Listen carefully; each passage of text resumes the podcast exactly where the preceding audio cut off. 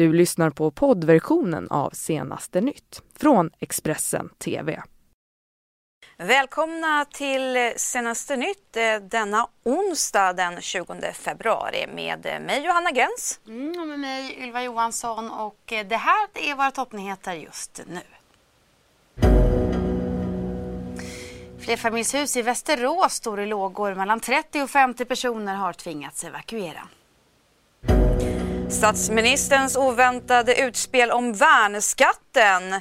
Löfven i lång intervju i Expressen. Och vildsvinen tar över bostadsområdet. Nu har de boende i Balltorp fått nog. Mm, men vi ska börja med att berätta att det brinner i ett flerfamiljshus i Västerås och mellan 30 och 50 personer har tvingats evakuera. Det här rapporterar VLT. Elden ska startat på en balkong och ska sedan ha spridit sig till en vindsvåning på eh, trevåningshuset. Huset har totalt tre trappuppgångar och 19 lägenheter. Två av dem uppges vara totalskadade efter den här branden. Det finns hittills inga uppgifter om att någon ska ha skadats. Eh, polisen kommer att genomföra en teknisk undersökning på platsen och har nu inlett en förundersökning om misstänkt eh, mordbrand.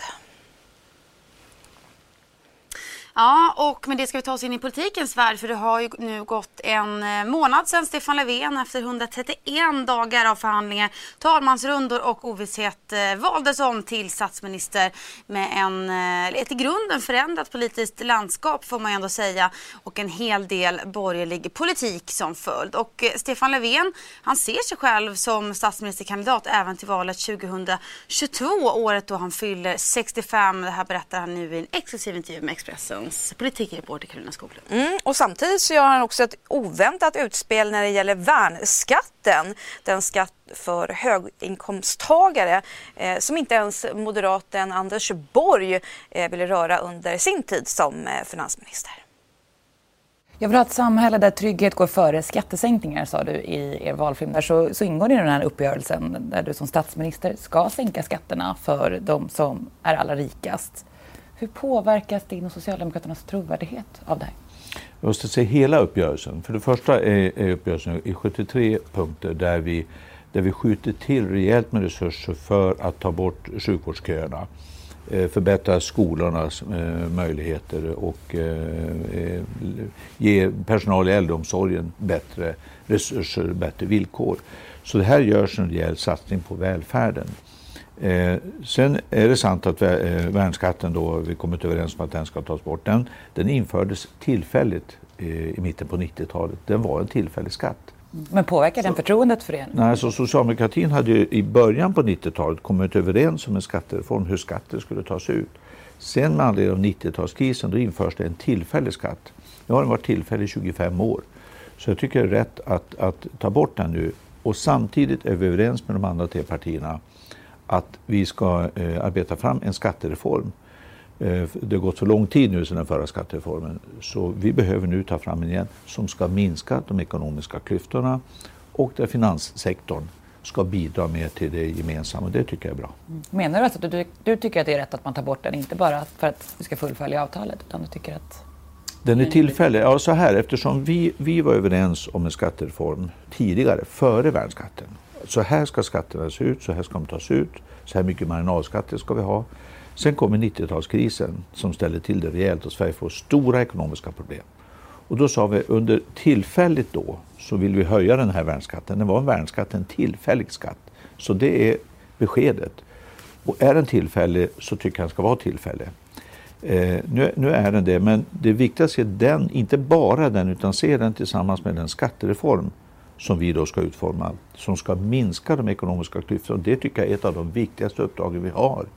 Ett samhälle med ökade ekonomiska klyftor blir ett svagt samhälle. Så vi ska minska klyftorna och ska se till att exempelvis finanssektorn då ska vara med och bidra mer till vår välfärd. Mm. Och efter den här intervjun som Expressens politikreporter Karolina Skoglund gjorde alltså med Stefan Löfven, ja då ville Stefan Löfven ändra lite på ett av sina svar. Vi ska se och lyssna här. Då frågade om han menade på ett personligt plan att han tyckte att det var bra eh, snarare än att avskaffa den för att det står i avtalet. Ja. Så, så sa han att ja, det tycker han. Sen ändrade han sig. Ja, för det lät ju märkligt. Exakt, men efter intervjun så bad han om att få komma med ett tillägg och då lät det precis tvärtom. Att han personligen hade tyckt att det var bra att den var kvar. Så att, ja. um, väldigt förvirrande. Eh, vad han tycker, uh, ja, vi får väl lita på att det han sa sist när han då ville förtydliga sig är det han tycker. Eller åtminstone det som Socialdemokraterna med det så lämnar vi politikens värld och det ska istället handla om utbildningsföretaget Labcenter. Muthärvan kring företaget växer nämligen, det rapporterar nu Dagens Industri. Och misstankarna började riktas mot företaget 2017 när Riksgälden anmälde 11 medarbetare för att de ska ha mottagit dyra gåvor i samband med utbildningstillfällen. Något som Labcenter senast fakturerade myndigheten för. Och sen dess har den här härvan växt betydligt enligt chefsåklagare Alf Johansson som misstänks för närvarande närvarande ett par hundra personer i mellan 60 och 70 myndigheter har mottagit eh, mutor i form av bland annat spelkonsoler och surfplattor. Mm. Vi ska gå utrikes. 19-åriga brittiska eh, Shamima Begum eh, hon lämnade Storbritannien för terrorsekten IS som bara 15-åring. Nu vill hon hem men kan komma att fråntas eh, sitt brittiska medborgarskap. Det här enligt eh, familjens advokat eh, rapporterar The Guardian.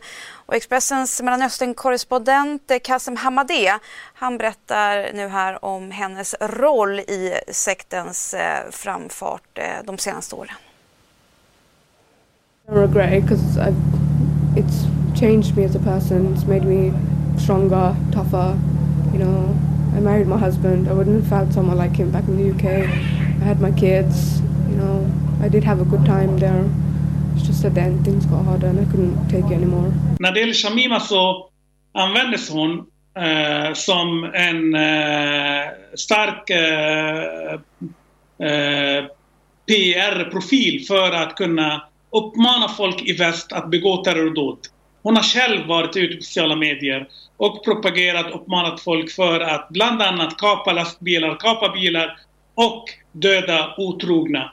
Eh, hon har också varit eh, frontfigur för IS för att uppmana folk, unga muslimer i Europa, att ansluta sig till IS. Så Shamima har utnyttjats, eller hon har också utnyttjat sin roll som brittisk medborgare, som europeisk medborgare med, med, med, med kontakter i Europa för att kunna uppmana folk att begå terrordåd och för att uppmana folk att ansluta sig till IS. So, someone asked me the question, what do you think Shamima should do? And I said, well look, if Shamima wants the UK as a government and as a country, as people, to take a risk for her, she must take a risk for the UK. She need to open up. She mm. need to provide the intelligence services with everything that happened from the day she left or even before when she was groomed and who paid for her tickets, who basically received her there in Turkey, how did she move, which safe houses, which locations, which camps, and until the, you know, before she ended up in this mm. refugee camp. Mm. Mm, och BBC har ju träffat Shamima i Syrien. Hon säger att hon inte ångrar eh, att hon flydde till IS men vädrar, vädjar samtidigt till familjen att hjälpa henne komma hem igen. that people are asking is whether you can be rehabilitated.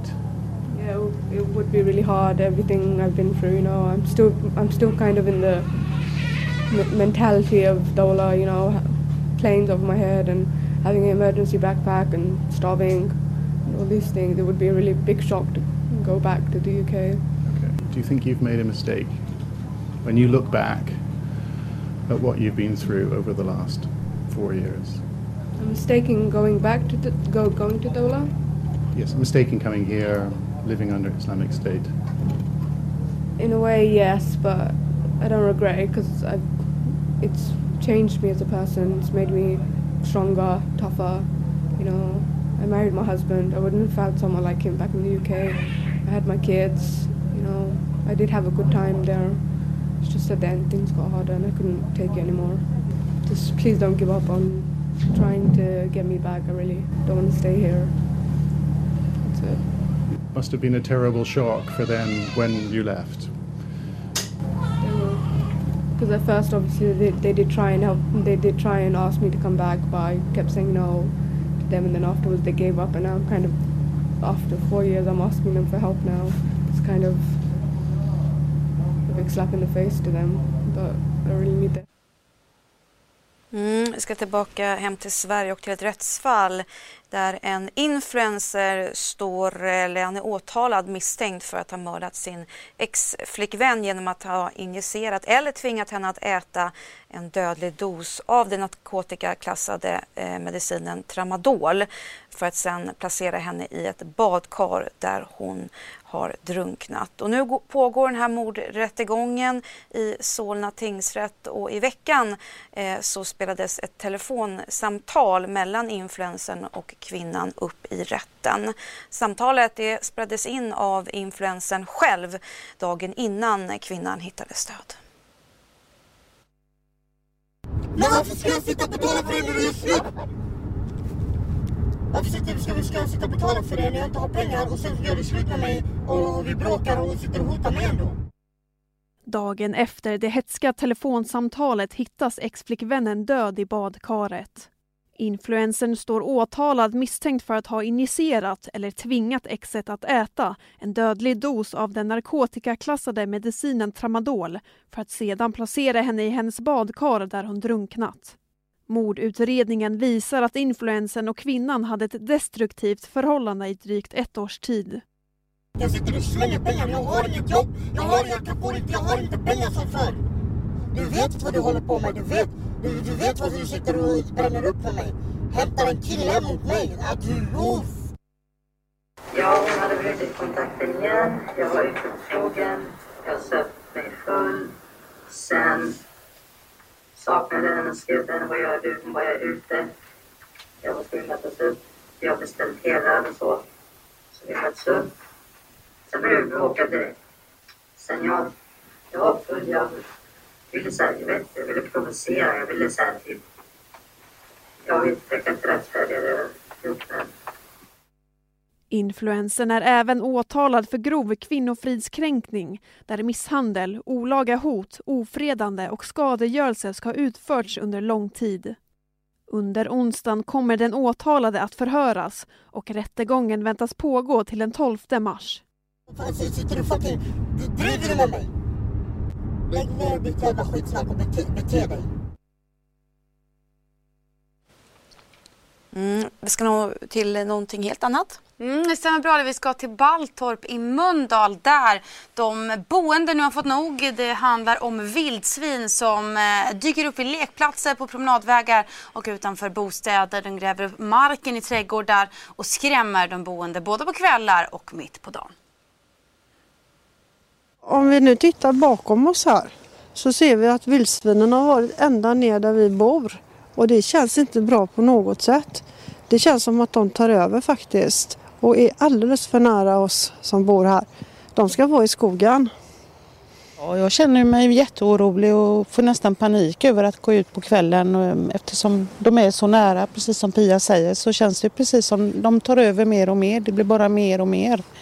Nu har de boende i området fått nog. De har kontaktat Mölndals stad och fått ett skriftligt svar där kommunen förklarar att man är medveten om problemen med vildsvinen i Balltorp. Ulf Reimann har ansvar för upplåtelse av kommunal mark och uthyrning i Mölndals stad. Han menar att kommunen för samtal med jaktlag som finns i anslutning till Balltorpsområdet och de har i uppdrag att öka avskjutningen och försöka lösa problemet. Han menar att problemet är komplicerat och beror på att det är ett antal suggor som fått kullar nyligen. När kultingarna är små så håller de sig gärna i det område där de har fötts. Normalt sett så drar sig vildsvin ifrån människan, enligt honom. De verkar inte vara skygga alls och det känns inte alls bra. Otrevligt. Hur, hur märks det? Ja, de är ju så nära som de är. Vi skrämmer ju inte dem när vi bor här utan de kommer ju så nära in på så att det, det kallar inte jag för att vara skygg. Och det är otrevligt att gå ut med hunden. Hundarna får gärna gå någon annanstans än nära skogen. Mm, det här var senaste nytt. Eh, vill ni ha mer nyheter så får ni gå in på Expressen.se. Du har lyssnat på poddversionen av Senaste nytt från Expressen TV. Ansvarig utgivare är Thomas Mattsson. Ett poddtips från Podplay. I podden Något Kaiko garanterar östgötarna Brutti och jag, Davva, dig en stor dos skratt. Där följer jag pladask för köttätandet igen. Man är lite som en jävla vampyr. Man har fått lite blodsmak och då måste man ha mer. Udda spaningar, fängslande anekdoter och en och annan arg rant. Jag måste ha mitt kaffe på morgonen för annars är jag ingen trevlig människa. Då är du ingen trevlig människa, punkt. Något Kaiko, hör du på Podplay. Därför arkadeinerna.